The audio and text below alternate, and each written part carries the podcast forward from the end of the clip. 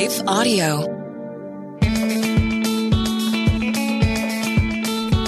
Welcome to Crosswalk Talk. I am your host, Michael Foust. Thanks for tuning in to today's episode. I can't wait for you to hear from our guest. Please note that the interview in this episode was previously recorded. Check out our show notes for more information. If you want to see this interview on video, then check out Crosswalk's YouTube channel, which is linked in today's show notes. Chrissy and Bradley, thanks so much for joining us today. Thank you. Thanks for having us. I love the book. We're talking about when I talk to God, I talk about you. It's written by Chrissy Metz and Bradley Collins, you guys, of course, uh, illustrated by Lisa Fields. I look forward to reading this to my seven year old. That's how much I, li- I like it. It's, it's full of colorful illustrations, just a great message. What, what led you guys to, to want to write this? Why write a book, a children's book about prayer? Well, I think for me, prayer was always really important. My grandmother instilled that at a very young age. And it really has, thankfully, stuck with me throughout my whole life. And to this day, I do it all the time. I mean, hundred times a day, probably. And it just, it just means a lot to me. And I know it meant a lot to Bradley. We sort of talked about like what helped us when we were kids or what helps us when we're scared or when we're uncertain about what's going to happen or during the pandemic when we met, like nobody knew what, what in the world was going to happen. And that's really how we sort of talked about writing the children's book was because even if you don't pray or if you, even if you're not religious, I think everybody was praying and sort of just sitting in like uncertainty and, and fear about what was it going to mean for our world and for our families and for our friends. And we wanted to bring that and impart that to young readers because I know for me that was always very helpful having that at such a young age, but also just sort of destigmatizing what prayer is, you know, um, and having that real conversation in, in the book as the readers will will see is that whomever's reading the book that you know when I talk to God, I talk about you, and I talk about you know all the things and also reiterating to the kids that like you can talk to God too. And that's really what prayer is, is a conversation with God. So that's really sort of the inspiration and the reason why we decided to do it. We thought it was so important. Yeah, for, for me, I'm, I'm very, very young, around the age that this book is for. Um, my uh, grandfather was very sick, and I remember thinking, "Well, what what can I do?" And Am I allowed to pray? Do I know what to say? Am I allowed to talk to this higher, higher power and ask for help and guidance and just you know, mainly I was praying for his for his health and my uh, my uh, family to feel better about it all. And he ended up passing when I was in eighth grade, but but there's about four or five years there. I just didn't know what I was what I was doing or, or doing it right or if I could or if I should. So this book, for me, answered a lot of those those questions that yes, you can pray for your friends, you can pray for your pets, you can pray for your grandparents, and whatever you have to say, whatever you have to ask, it's okay. And you can you, you can you can have a relationship with God like that. Amen to that. You know, it celebrates kindness. I thought that was so cool. Uh, you know, it's not just a book about prayer. That's the main focus, but it has a funny picture of a, a, a kind skunk handing a, yes. a, a squirrel an acorn or an acorn, wherever you where depends on where you're from. Wherever you're from, right? Acorn, huh? And the end of the book shows pictures of animals sleeping. This quote really got me. It said, um, the book says, Your prayers are heard day or night. God's by your side, a warm, safe light. And uh, I think that's so important to, to teach kids how, how prayer, you know, brings comfort and, and healing, like you guys were saying. So, so are you guys hoping that, you know, children through this book will, you know, be introduced to prayer and just learn the simplicity of it. Because I think too often, like you guys said, we, we make it too complicated when it's. Ew. Yeah. It becomes really complex and we think that we have to do it in a particular place in the house or a particular time or just at bedtime. And I, I do it all the time. I mean, morning, noon, night in mm-hmm. between. And when you sort of demystify what it is, you really start to create an actual relationship with God. And I think mm-hmm. that's really special because, you know, you don't have a friendship with a friend if you don't call them. right. So like you got to call your friend, which means you can call them when you're on the playground or with your friends or on a trip or, you know, God forbid if, if there's somebody sick in your family, like there's no right time to to contact and to feel your connection with your higher power. So that's also something that I feel is is important to reiterate to kids or even mm-hmm. tr- introduce them to because I think even parents feel like, oh gosh, this is such a massive concept. How in the world do I begin? And even simplifying the words of the book were a challenge for us because we no, we have to simplify it, keep simplifying it, and just get to the bare bones of what it is, which is just a relationship and a conversation with God. Right. And and the worm shaped light is illustrated through the fireflies, which are around you, you know, and they're they're small and they're faint, but they're but they're there, which is the same way we feel about God being involved, looking over us in, in our lives. Um, so that's what that line. Yeah, the book. Sorry, Bradley. The, the, the, cook encourages the book encourages parents to pray for their children. I think it kind of reflects what they're already doing in many cases. It encourages uh, children to pray as well. I love how the book ends with photos of. So the book, the book for those who haven't read it, it goes through the, the day. You know, it begins in the morning. I think with a bird uh, in the morning and a picture of a bird and, and an egg, and then it, by the end of the book, you see these peaceful animals sleeping I was wanting to sleep. I was reading it a second ago. I was wanting to go take a nap after reading it. It's it's so peaceful. Oh. But um, the book ends with photos of those animals sleeping with these calming words. Tonight, as you sleep, so cozy and still, God hears your prayers and always will. Uh, I'm curious. Have you guys grown in your prayer walk as you've grown into adulthood and, and matured? Oh yeah, for sure. I was I was saying my grandmother. We always went to church together and prayed and Mm-hmm. He was always very, and that was always so helpful for me. And there were times and, and seasons where I didn't surrender and trust to, to asking God, you know, or thanking God or living in gratitude. And for me, that gratitude is so important. And there, you know, nine times out of 10, every morning I'll wake up and I just sit in gratitude or I just find five to 10 things that I'm grateful for. And that could even be a prayer because it's not always asking God for something. It's not always, you know, wanting something. It's really uh, also a conversation of gratitude and just thanking you. And, you know, before we get in the car, we go anywhere, we always talk about traveling mercies. Or if I get on a plane, if we take a trip, if my family takes a trip, like I have a friend who's, you know, interviewing for a new job, whatever it is, I'm always sort of, it's, not, it doesn't always have to be about you. It can be about other people. It could be about gratitude. And that definitely has evolved obviously into my adulthood as we understand concepts in a bigger way. But yeah, I think that that's something that, you know, it ebbs and flows. But then when you are, I feel when I'm grounded in that gratitude, but also the prayer and thinking of others, like it's this really beautiful cyclical energy in this collective consciousness between us people and even animals and, you know, the world and nature. Like I, it's all, we're all connected. So that definitely has evolved as I've gotten older.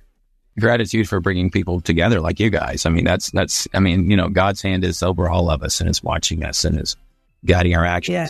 You know, Chrissy, I was, uh, I met you on the set of Breakthrough and, and you were talking about how the story had impacted you. I, I'm curious looking back on that moment when you made, uh, Breakthrough, did, how did that impact your personal faith, if at all? Uh, I'm assuming it did some at least.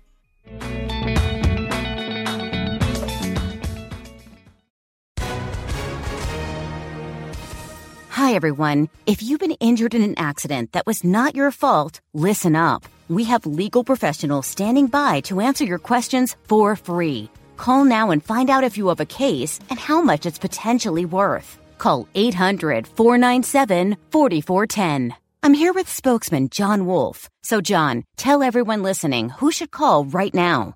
Well, Maria, first off, thank you for having me here. It's always nice to answer the listeners' questions. Now, as far as who should call in, anyone who's been injured in an accident and think you deserve compensation, give us a call right now. 800 497 4410. You'll find out if you have a case and how much it's potentially worth. Thanks, John. You heard it, folks. Take advantage of this opportunity and call now 800 497 4410. Advertisement sponsored by Legal Help Center may not be available in all states.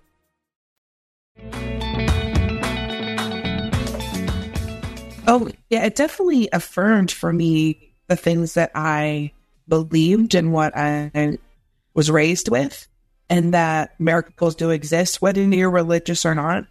Mm. You know, whether you believe in God or not. Like I truly believe that miracles exist, and especially with John and Joyce's story, I still can't believe that it's a true story. You know, yeah. when I tell people about the movie that or they share their story with me, I'm like, there, it, it, it's unbelievable to me. So yeah, it just for me affirms that miracles exist. God really is real, you know, and this higher power is really real, real and is really taking care of us. And you, we don't think so, even when we don't get the job or we don't get, you know, fill in the blank. I always say that, you know, your rejection is God's protection. So all of it together just affirmed for me that what I believed is real because how else can you explain it? You know, like scientifically you couldn't explain it. And people were trying to find, you know, the loopholes and the and the holes in the story. And I'm like, no, y'all, this was a real this is a real story. And then to see, you know, John's life flourish and now he's married and has a baby and he's he wants to be a pastor, you know, all of these beautiful ripple effects. So yeah. Yeah, that that scene when in Breakthrough, the scene where you're in there praying you think he's, you think the boy's dad, your character thinks the boy's dad. I mean, that's one of the most powerful scenes I've ever in a film. I mean, it brings tears to my eyes every time I watch it. That was the first scene in the movie. That was, whoo, yeah, I'll never forget that. Yes, yes. How, how do you, final question for you? How, how, is there anything else that you guys want to, you guys, you guys want parents to take away from this book? I mean, how do you guys see this book being used? I guess bedtime story is a great time for it. Yeah. I think, you know, it's so important for that connectivity between a parent, biological or not, or a mentor or a sibling to just sort of sit with the other person and have that time at bedtime or quiet time and maybe have a conversation. Maybe you don't even read, finish reading the book. Maybe the child asks, Oh, wait, how do I do this? Or can you help me or teach me how to do this? Like that would be the hope for us is that yes, it's a beautiful book and it's beautifully illustrated and it feels inclusive with the, with the animals and everybody is important and a part of, but also maybe it brings up conversation with, with whatever relationship it was reading the book to who. And also that it could influence even parents I know that Bradley and I talked about a lot of inner child stuff coming up when we were writing the book. And I taught preschool. I have a big family, but there are things that I didn't realize that I didn't hear growing up or that I would love to have been reiterated about um, things and emotions. And hopefully it'll touch parents just as much as the children, but that it creates a conversation and a connective tissue between re- that relationship. You know, we're always on our phones, we're on the TV, we're, you know, all the other ways and can be distracted. But how can we have a real conversation and connect the dots in our family, you know, relationships? I think that is a hope for us. Right. It was very healing for us to write the book. So I think parents are going to get a lot out of it too for things that we just didn't hear, like Chrissy said when we were we were children. And it answers a lot of questions about, you know, what was I thinking when I was a child? And it makes it made me go back and think about, okay, my grandfather was sick. What was I feeling? What were those emotions and that helpless feeling. And writing the book and reading it, even now, it helps me feel like I was a lot less helpless and a lot more in, in, in, in tune with where my heart should have been then. And uh, it helps me. Yeah, I think it's really nice to, as a child, to hear that you're wanted and you're valued and you're loved and you're desired. You asked to be here. Yeah. You wanted here. You're yeah. wanted here, you know. And that's not something I think a lot of kids hear or a lot of people have heard. And I do always say that when you treat the soil, you know, that's that's really where cheesy it sounds that children are the future and they are, you know, very important in the future of this this world and our society and our culture and, and everything. So hopefully it has a ripple effect and it impacts not only the, the kids but the parents, but people who read it and we also ended up being so inspired that we wrote uh, an album to accompany the book.